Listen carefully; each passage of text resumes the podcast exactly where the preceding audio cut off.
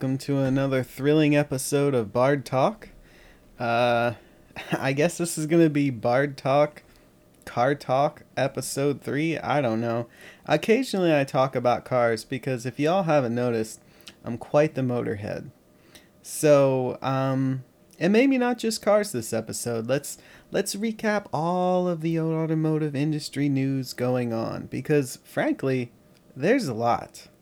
Um, so, for the people that know me in person, and for those of you who don't and listen to this and try to get to know me better, um, it's probably safe to say that I am a gearhead in America or a petrol junkie in the UK. Uh, car people are car people, man. Like, we're we're ubiquitous with owning fascinating, different, unique automobiles, and and I'm definitely in that category. Uh, if if you think of a vehicle, I've probably owned it or a variation of it or practically owned it. So I have experience with a lot of automotive brands, manufacturers, makes. Uh, I've done podcasts on getting ripped off on ser- service and, and buying a cars and tips and tricks. And I think today I'm just going to kind of riff off of some of the things going on. Um, most importantly, and not that anybody cares, but I'm going to recap it anyways, MotoGP has kicked off. and I would imagine most people listening to this is like, what the hell is MotoGP? Well, when I was a child, um, most of my family was into ball based sports. Football was the reigning supreme sport in my household, probably closely followed by baseball. And in an attempt to fit in, I kind of enjoyed those things. I'll be real honest, not a ball, but hockey was kind of always more interesting to me than football or baseball. Uh, football, I, just, I've had my comments about it before. I, I don't, I'm just not a fan. I think it's kind of boring. Uh, I think the amount of money that flows in and out of it with the teams and how they strangle cities and put undue hardship on them. I mean, I know a lot of good comes out of it, but it's just not my cup of tea. Not that hockey doesn't have its own storied history of bad eggs and oh, thank you, loud car. Bad eggs and who knows what else going on. It's just that hockey to me is a much more interesting sport. Like it it is a teamwork sport that relies on people to beat other people up when you're losing, and that's just funny to me, so it's entertaining. But my sport has always, always, always been motorcycle racing. Um, when I was uh, a wee little tyke, I used to watch a channel called Speed, and Speed would show a wide array wide array variety was the word I was going for. Mix the two of motorsports, and one of them was World Superbike. And World Superbike is basically the bikes you can buy at the dealership, heavily breathed on by the factories and independent teams, lightened up race fairings, um, so sans headlights, turn signals, things of that nature. Um, you know, the coolant obviously isn't your standard coolant, it's just a, a water uh, concoction there, but it's almost the bike you can go buy at the dealership and you go out and you race them. And for the longest time, you know, I grew up in the era of like Troy Bayliss and Colin Edwards, and watching those guys duke it out was amazing. And of course, you know, I had this huge Italian influence on me, you know, my my dad and his family. So finding out that this wee little motorbike company in Bologna, Italy, that all they did was manufacture bikes was the dominant force in the sport and that you could go to your dealership and buy the bike that Troy Bayliss won the world championship on. I don't know. I guess it just appealed to me, you know? Um, I've owned Ducatis. I will own another Ducati. I think Ducati is one of the most fantastic brands in motorcycling. They're not the most comfortable, certainly not the most reliable, absolutely one of the most expensive bikes, maintenance and cost wise, that you could ever attempt to purchase. Um, but I love them. They're so amazing. I've had two, bar none, my favorite bikes ever.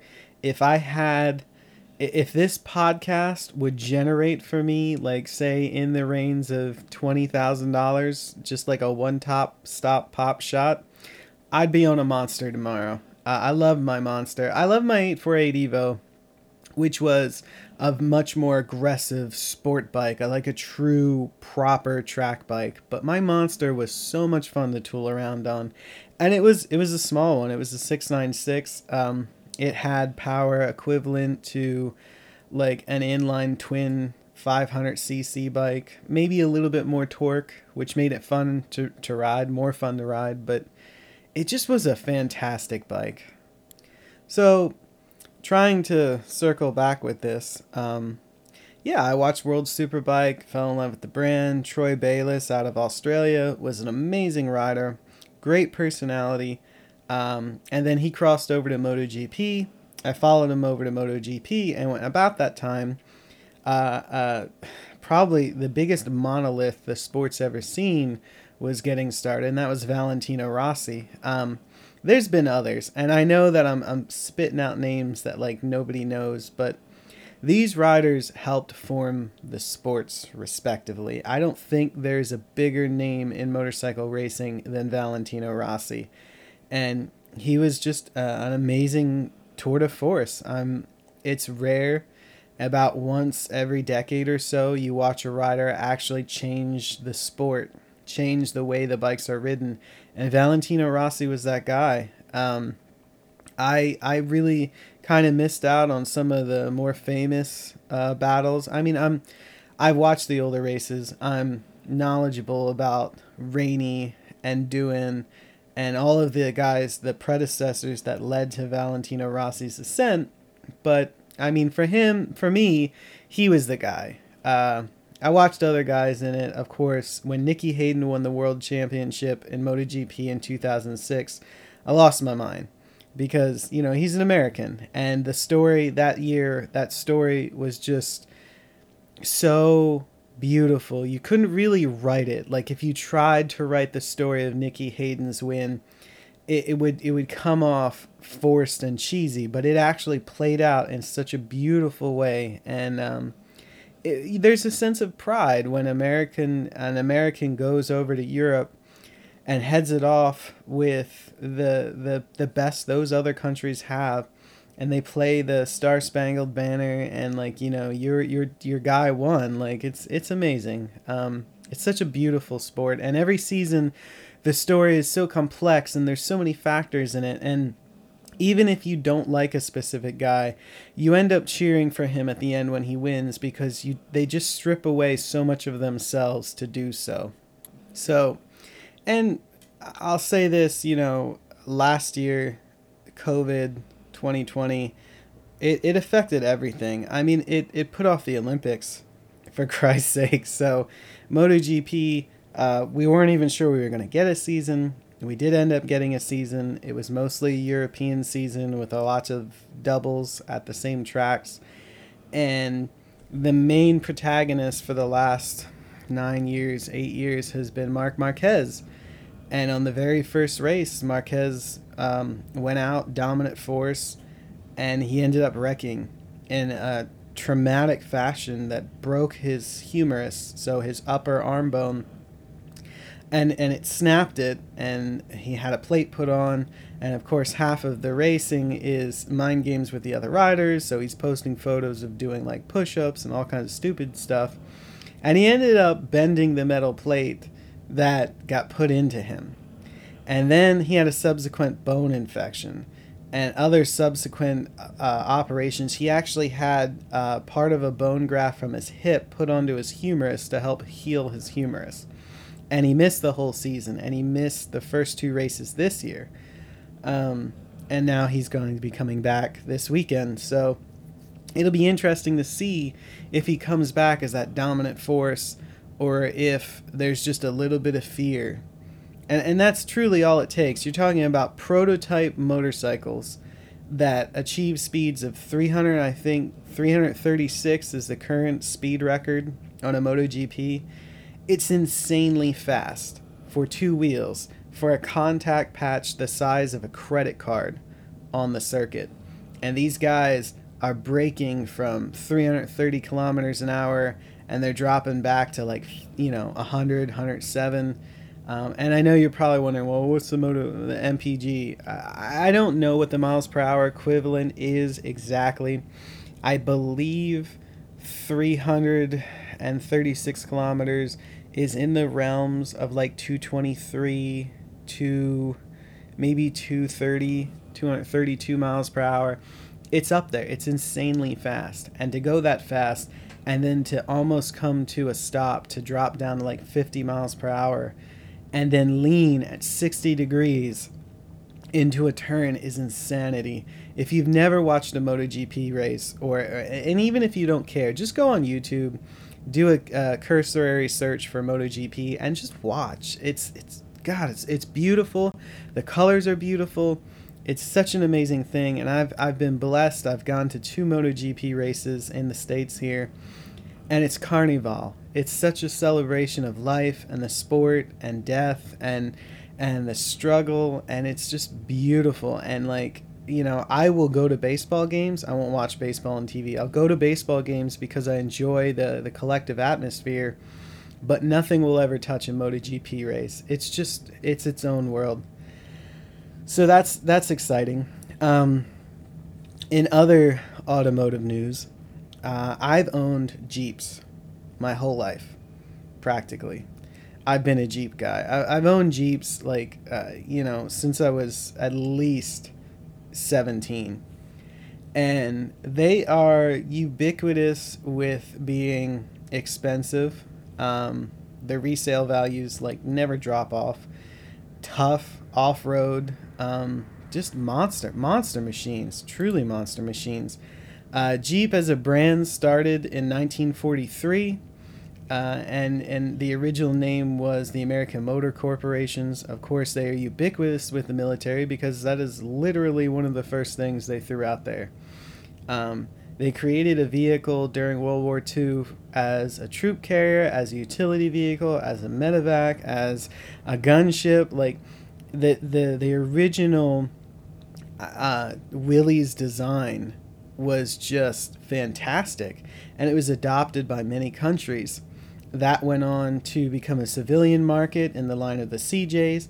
And then, you know, Jeep did some other stuff. They made um, Cherokees, they made Wagoneers and Grand Wagoneers, and they've had other little trucks pop up here and there. And it's funny, they're probably one of the most recognized brand there ever has been, maybe ever will be.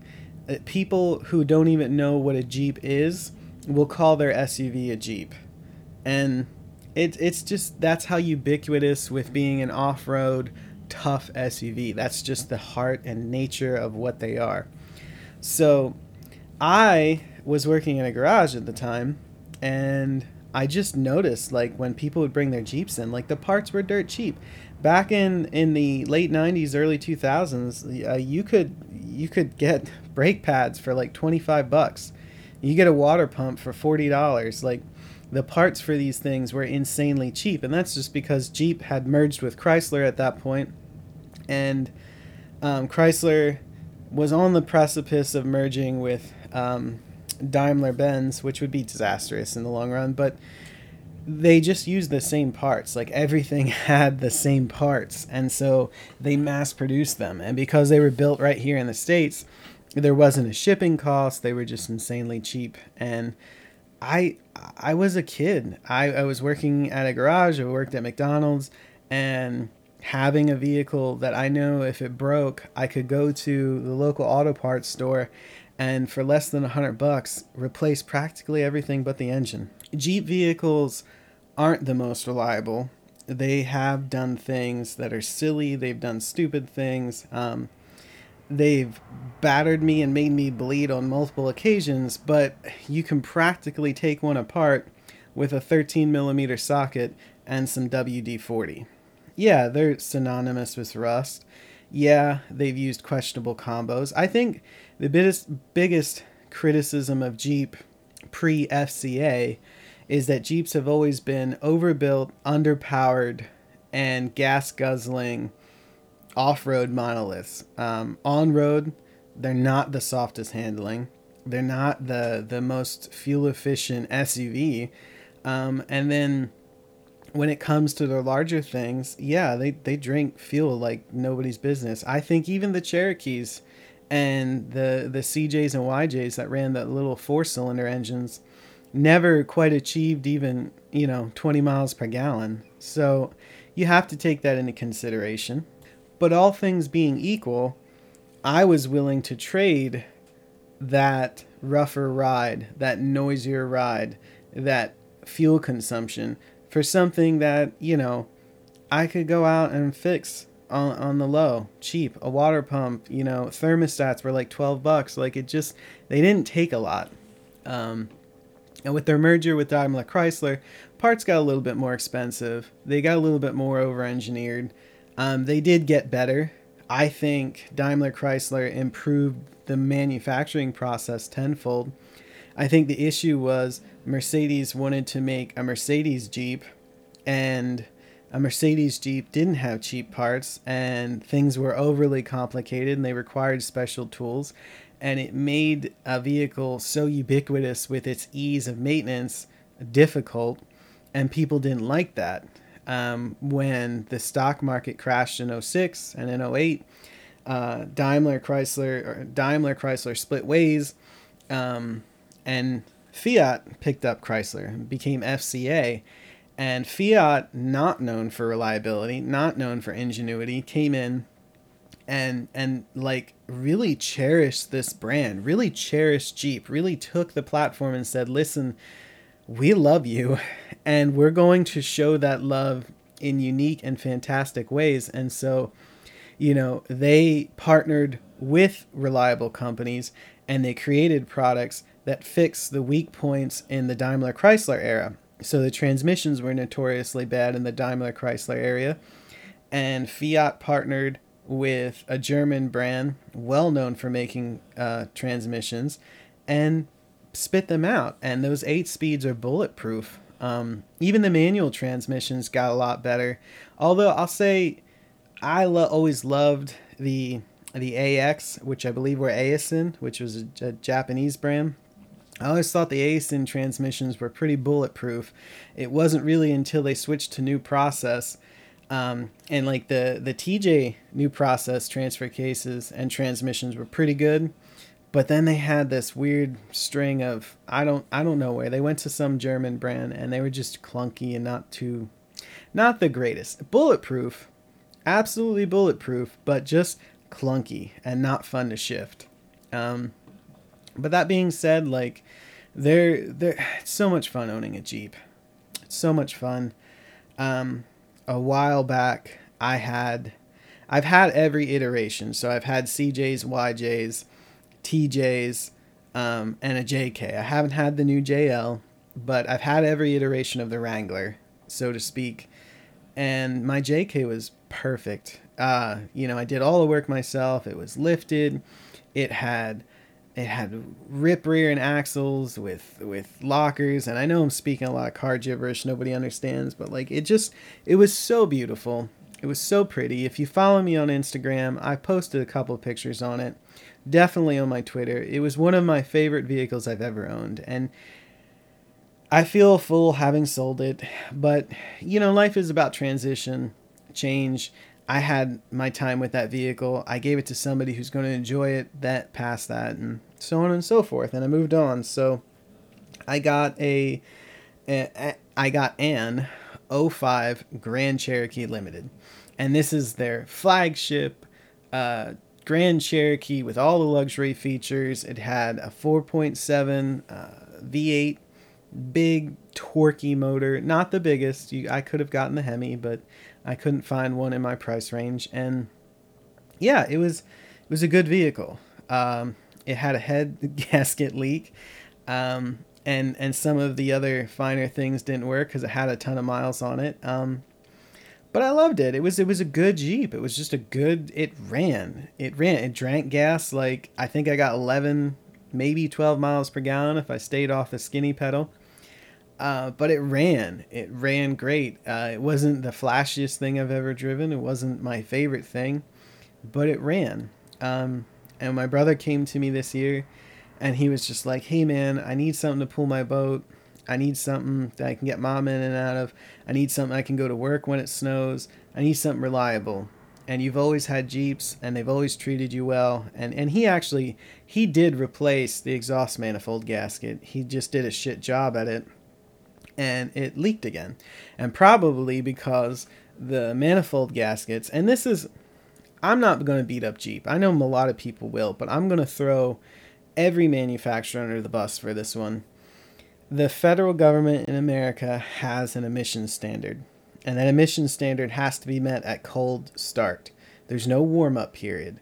So, in order to get a vehicle in America to pass um, California smog emissions and and the the overall requirement for emissions, you have to have a catalytic converter right up against the exhaust manifold. It has to be within like a foot or so, give or take a couple inches. And that warms up those elements. And what those elements do is there's a honeycomb in there and it contains trace amounts of platinum. And that platinum, when exposed to CO, converts that CO to water vapor. If you want more information on that, Google it your damn self. That's just a synapses.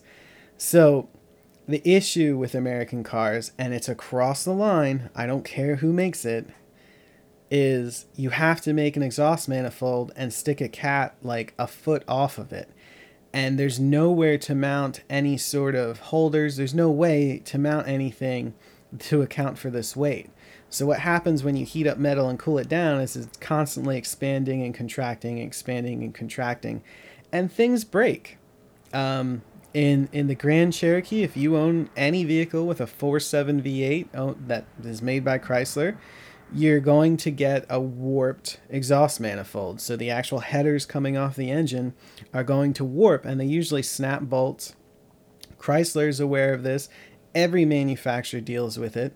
Um, they have a service bulletin to grind down the surface of the exhaust manifold to to true it up and then you redo the manifold uh, um, gasket, and then it, it, it, works. Now, my brother didn't grind it down and true it up, so he just slapped it back on all broken, and of course, it developed a leak again. Um, it's not the end of the world. It's not going to cause many problems. You can drive your car forever like that. It's just, it's just so, it's annoying. It makes a ticking sound, and in my case, like a loud gargling sound. And, you know, it's the way it is. And again, Every manufacturer deals with this. Every engine deals with this. You might not see it as much on transverse motors because little four cylinders are motors that are put into the engine base sideways and then coupled to a transaxle instead of an actual transmission. Those vehicles run those exhaust manifolds in a way that they can be braced and supported, and so you get that a little bit less also the pressures in V6s and V4s or inline 6s and inline 4s is a lot less than in a V8. Um, the heat's a lot less, so you tend to not stress them as much.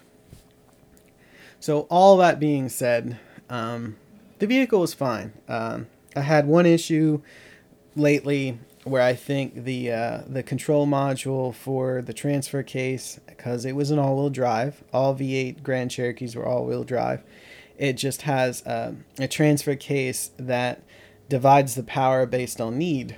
Um, and in my case, my transfer case had a low, so it had four high and four low, and the control module for four low went out, so I had to replace that. But I mean, those are those are things that again it's a Jeep. It was it was a hundred hundred fifty bucks I think to replace that module. It shifts like a dream. Um, no issues. And that that particular Grand Cherokee had lockers front and rear, like a little electronic lockers. So it, it truly was a fantastic Jeep. And I, I, even with the high mileage, even with like some of the things not working out perfectly. Like the heated driver's seat never really got super warm as it was supposed to. I, I suspect the coil was going out. The the temperature control module I wouldn't say was bulletproof. It definitely uh, it definitely kind of didn't keep the car at a perfect temperature, but it blew cold AC. You know, you just had to play with the knobs and and the amplifier for the stereo went out, so I was listening to music uh, via headset while I was driving.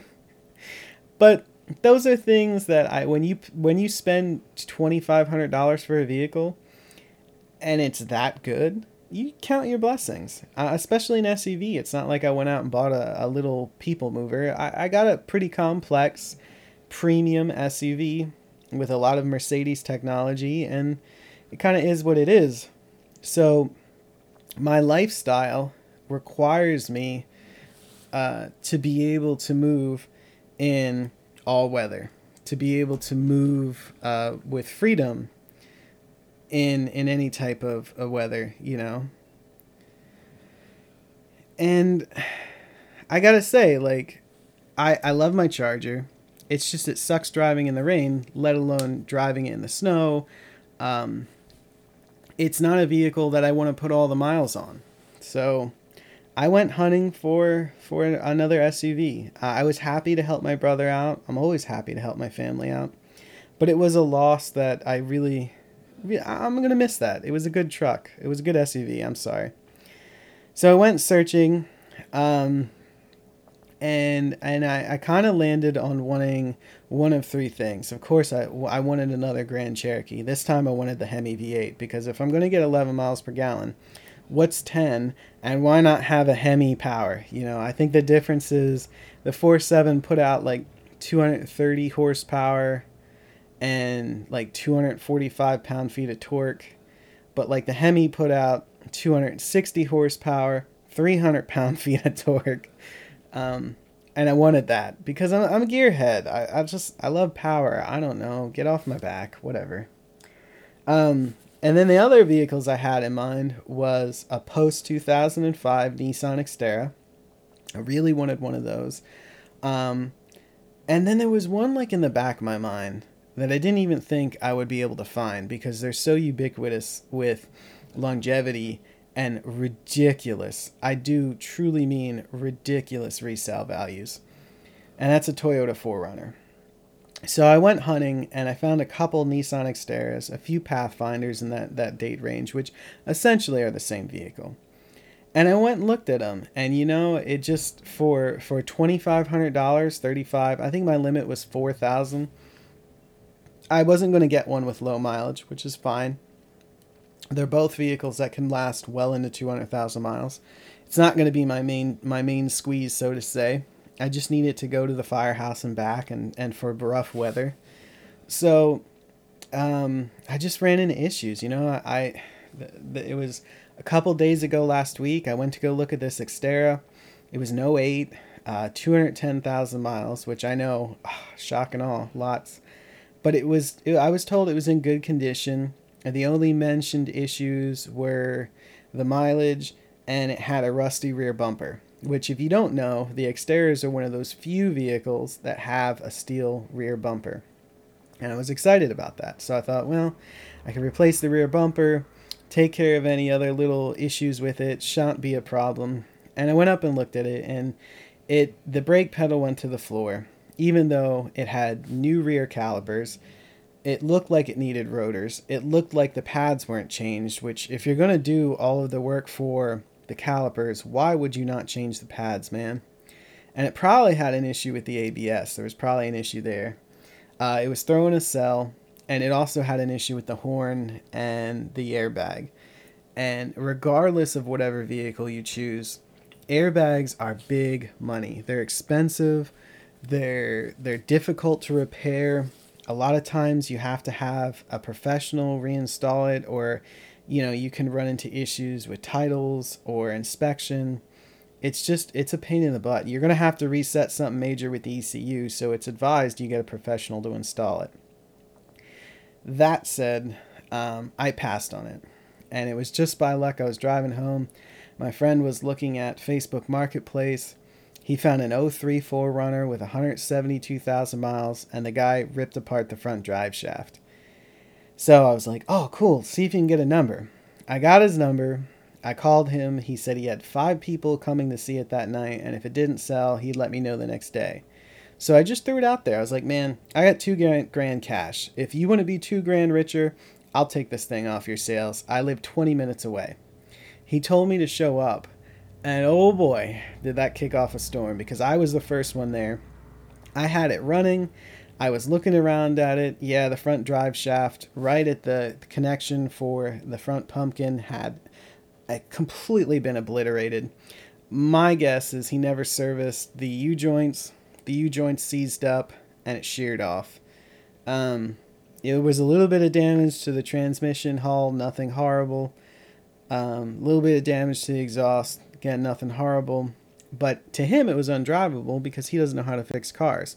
To me, I just had to pull the front drive shaft. And so I did. And uh, I now own a Toyota 4Runner.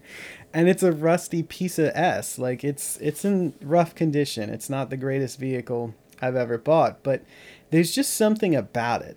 And if you don't know anything about Toyotas, Toyota Toyota is a corporation uh, that was founded in 1937 and they have been manufacturing extremely reliable vehicles. Uh, to say that Toyota is ubiquitous, as ubiquitous with reliability as Jeep is with off-road performance is almost an understatement. Like they're that good. Toyota is that good. They over-engineer everything. There's some quirks. There's things that I don't like about the Toyotas. Um, one is that their entertainment systems are even brand new. A 2020 4Runner with its infotainment system doesn't hold a candle to the Uconnect system that's in my charger or or uh, newer Grand Cherokees. Like they they don't have that on par. Their styling is very dated almost instantly, um, but they run. They over-engineer the good parts. The drivetrain on this thing is solid. Now, in my particular instance, uh, I know that it's the the V8s, which are a, a millimeter off being the most perfect engine ever made are synonymous with cracked exhaust manifolds because they suffer from the same issue that every American car has to. And I know you're saying, well, Toyota's Japanese. They are. Um, I have the shipping papers that that came with my vehicle. I have the original window sticker, which is really cool. Um, and and it is it is going to be difficult to fix some of these things, but that motor's perfect and the transfer case cracked during it. My guess is again the V8s are all-wheel drive with a four low and a four high. The little actuator that locks the differential and also switches between four high and four low is known to leak. It rattles, vibrates, does what it needs to do, backs out of alignment, the seals go bad, whatever, and they leak. And when they leak, they heat up. When they heat up, um, you tend to get binding I don't know that that was the issue in this one. I had thought so, but upon taking it home, pulling the drive shaft, and looking at it, I truly believe that the front U joint just bound up. Um, I, for me to explain how a U joint works on a podcast in any palpable way that you could understand would cause everybody to tune out. But if you can imagine two crosses that are joined on their axes more or less and at the ends of the the crosses are rollers so that the joint can swivel and that joint does this dance as it spins where it constantly swivels so every time you go over a bump it has to change its degree of aperture and departure and it causes swivel and it's supposed to swivel freely and if you do something like say oh not grease it or you don't replace it when it starts clunking and making noises and it's shot, it'll bind. And if it binds and catches things just at the right angle, it'll rip itself apart and then your drive shaft's flopping around. And my guess is it happened to him while he was going at significant speed just because of the marks on the transmission, the marks on the exhaust. Um, and he ended up cracking the transfer case, which bravo, man. Like that's that's not easy. Oddly enough, the transfer case works.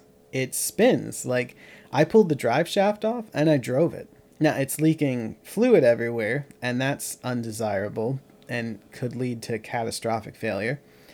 But I have a new one ordered. And this is one of those things where owning a vehicle and knowing how to work on them is incredibly useful because I'm probably going to go out there today, slap a bunch of JB Weld, which is like this thick, goopy it, it's it's glue. It's metal glue. I don't know how else to describe it. I'm gonna metal glue the crack shut so it doesn't leak as much. I still expect it to leak. Fill the transfer case up, and I'm gonna drive it in two wheel drive until my new transfer case comes in.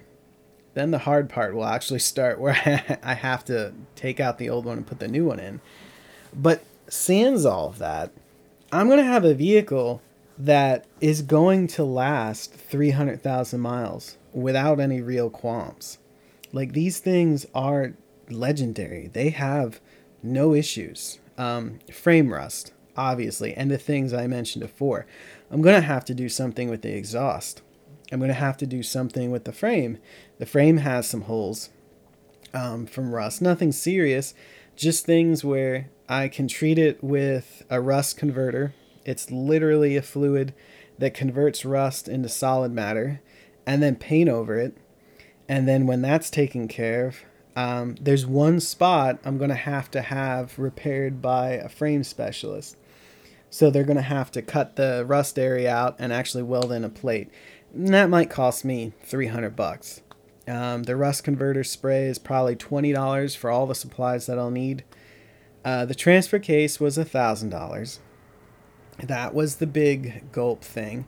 Um, and as far as the exhaust goes, even with it leaking like Swiss cheese, it's not throwing any check engine codes. So I'm probably just going to go up to the cats and straight pipe the thing and call it a day. Um, if it doesn't throw any codes, I really don't have to worry about anything and it's an old enough vehicle. I'm going to put less than 5,000 miles on it. It's going to be emissions exempt anyways. And if everybody's, you know, seriously upset that I'm harming the environment or blah, blah, blah, blah, blah, I'm going to throw this rebuttal out there real quick. I took a 2003 vehicle, a vehicle made in 2003 that has seen two owners and numerous life events, and I've recycled it.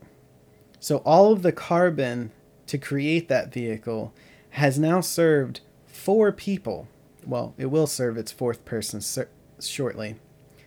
And it's never impacted the environment again. The minor emissions that come out from a very efficient V8 is peanuts compared to how much a new car impacts the environment, how much carbon negative the production of a new vehicle is. So, yes, it is not the cleanest, greenest vehicle in a fleet of hyper electric cars. No doubt about that. And I could do a whole episode on my thoughts on electric versus gasoline. If you want that, go to Twitter, go to Instagram, comment about this episode, and say, hey man, I, I'm curious about electric vehicles. What are your thoughts? I'll give them to you. Um, but that vehicle, uh, the catalytic converters are going to continue to convert a portion of that CO into water. That's not going to change. Mufflers only are used to quiet engines, and I don't care about that. um, does nothing for the emissions. It's literally noise. Um, so that's kind of how that's to be. I'm ch- I'm to fix it on the cheap. I'm just to get somebody to weld in straight pipe and call her a day. Will she be really loud? Nah, it's a Toyota V8. They're relatively tame compared to my 6.4 liter Hemi. If I want loud, that's that's the vehicle. And I've owned louder, like believe it or not. So, yeah, I'm to say I'm excited is an understatement. Um, I really enjoy projects, and it helps when you have mechanical capabilities to work on these kind of things. And you know, that's why I do these car podcasts every once in a while. I don't go through and explain a repair or anything like that. I just hope that perhaps my excitement, my explanations for the things I look for for a vehicle, you might get you asking questions. Um, I would have no problem if somebody reached out to me and was just like, "Hey, you know, what do you think about this vehicle?" I'm thinking about buying it, and I'll give you my honest opinions on them. That, you know, whenever you're trying to buy a vehicle, regardless of your capability, you just understand the complexities of that specific one. There are vehicles that inherit and are very costly to repair, whether you have the capability or not. You know, I, I would love to have a Porsche Cayenne, but even with my ability to repair them, I understand that the Porsche Cayenne is a force to be reckoned with when it comes to cost of just parts. Mercedes Benz, BMW. I mean, I've owned a BMW. I, I loved my 740 IL, but it was like a thousand dollars starting point when you had to repair something. And I think for most people, that's kind of untenable. Is it a great car? Would I recommend an early 2000s BMW knowing they're plagued with issues? Uh, I would inform people of what they're they're getting into. I'm a big fan of the minis, and Mini is owned by BMW, and you would think that the Mini in, would inherently be a very reliable, good, well-engineered vehicle. And I'm not going to say that it isn't to an extent, but they are they have known problems. They have known issues and those issues are even more costly to repair because of the heritage and pedigree of the vehicle. I don't that doesn't turn me off. You know, I I wanted a Land Rover. I really wanted a Land Rover. I wanted a Land Cruiser. Um, these vehicles are high-end luxury SUVs and they are very expensive to repair. I'm not daunted by that because I know that based on my capabilities, and the parts available for them in the aftermarket, there, there are certain models that I would avoid. But for the most part, very fixable, very drivable. You can get them to last. Are they going to last like a Toyota? Probably not. Um, but that's kind of why I, I chose to get this. It's, even with its inherent problems, I chose this vehicle because Toyota is one of those over engineered vehicles. A Jeep is one of those over engineered vehicles. There are parts on Jeeps that are absolutely bulletproof. A lot of the engine designs are absolutely bulletproof.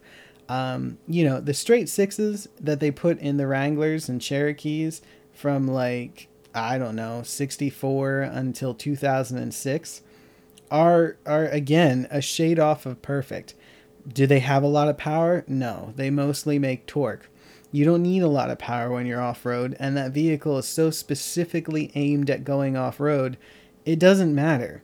Are the transmission options great? Uh, not really. Um, in later years, the Wranglers are a great option, but they don't have the the straight six.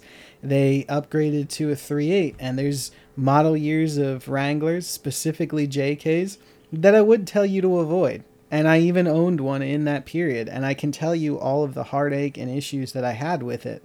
Um, it wasn't a trouble free, hassle free experience. Was it one of the better experiences I've had? Sure. Um, a lot of the things that I did was a labor of love, and some of it was just a labor of pain in the ass. But for sure, all of those vehicles have their place. Um, you know, if I were to put Jeep and Toyota head to head and you held a gun to my head and said, pick one, Jeep all day, every day, only because I know how to work on them inside and out. I also like that when it comes to Jeep, they did a lot of sourcing for their parts. You know, even when owned by Daimler Benz, Mercedes, and Chrysler combination, even when owned by FCA, um, they never had the capabilities to mass produce all of their internals. So a lot of the parts were made by known good manufacturers. Dana Corp was a big, big player when it came to Jeeps. Um, new process, new variants, the new transmissions, which they they call them TorqueFlites, but I'm pretty sure that's just their in-house branding, and they're all made by a company called ZF Friedrichshafen. Schaff, Schaffen. Uh, they're German. It's it's a leftover from the Daimler Chrysler merger there. Um, in this case, the ZF eight speeds uh, were used originally in the BMW, I think 760 Li's, um, the V12s, and so on. But it's it's a German company that solely makes transmissions. And that's one thing that Jeep is really good at is they go out and they source parts. They source transfer cases, they source axles. Bigger companies like Ford oftentimes use internal uh, parts. So, you know, they might have a Sterling rear end on some of their pickup trucks, but Ford owns Sterling. They're still making it in house. Uh, their transmissions made in house. GM's the same way. Large, large mass production plants found it cheaper to source their stuff in house. So then instead of just making the chassis or the engine or whatever, they always they just make the whole thing. Whereas Jeep has done a lot of sourcing. Um, even the, the, I just previously warned you about the the 07 to 2012 Wranglers. They had a 3.8 liter V6 that was made, I think, by Trent Motor Works, and you know, not the best motor, but they also put them in their minivans and uh, a couple other cars and SUVs, and it was, again, a reliable motor. I mean, chain driven, one of the best you could get, but it just was low on power. They drank oil, uh, issues with the catalytic system, some some minor wear items, you know, intakes and sort sort of things like that. Uh, but Toyota is another large manufacturer. It's one of the largest in Japan, and because of that nature, they make everything in house. And so it's harder to find the specifics to that. You almost have to get a service manual for that vehicle for that year. And then you have to read down the list, and all of the codes come back to Toyota internal manufacturing. They're not sourcing their parts from other big players, they're making everything in house. I I don't know where I stand on that. You know, obviously Toyota's track record says they know what they're doing. They do a really good job at it. Nobody complains about them. So they're good parts. Uh, the American manufacturers have traditionally not done a great job by creating multiple parts of the vehicle. You know, uh, if you go all the way back to the beginning, it was such a hodgepodge. You know, a lot of the automanu- automatic, automotive manufacturers would even source the carriage. And it was just a carriage company that would make the body, and then they would slap their own logos on it, and so on and so forth. So it's I'm not saying one's better than the other, but it is easier to look up things on a Jeep. It's easier to work on things for a Jeep. It's easier to source parts. You there's a larger aftermarket support. Uh, less so for some of the newer stuff. So like the new Grand Cherokees, it's going to be more difficult to source aftermarket parts for.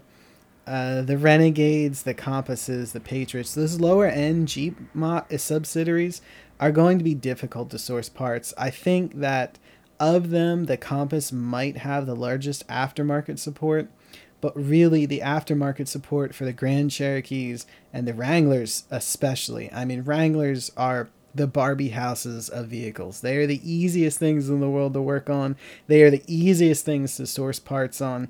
They're super friendly to the user.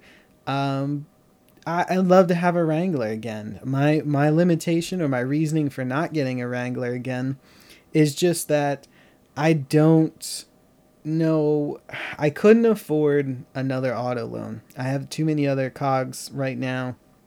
My finances really weren't open to that suggestion. So I couldn't get the Jeep that I want. And I didn't want to settle for getting one that I had. So maybe I could have found like a cheap TJ or y, uh, YJ for sure uh, maybe even back into a CJ, but living with them long term and in the winter and dealing with uh, care that just wasn't performed on those things, it's it's a pain. And I've been there and I've done that, and I'll be honest, this is the first Toyota I've ever earned, and maybe in a year's worth time, I'm gonna come back on the podcast and be like, rubbish, it's garbage, everybody's full of shit. I don't know what they're talking about. These things suck. Uh, but I'm guessing probably not. I'm thinking I'm gonna enjoy this. Um, I'm just excited to learn something new. My mind thrives off of the different and the the change and the new.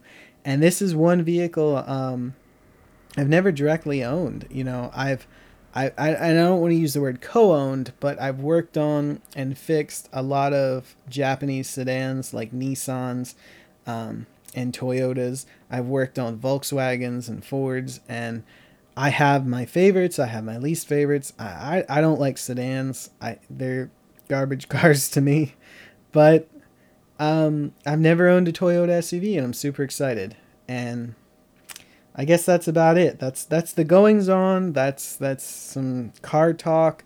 I talked about motorcycles. I'm sure everybody is wondering why I'm not talking about the George Floyd case, why I'm not delving into any of the other things going on. Um, I I don't know what to say that doesn't sound like an excuse. I think my issue is I'm so embroiled in so many things right now that I just don't have time to keep my finger on the pulse of things. And I feel like my commentary would be un- uneducated and unearned.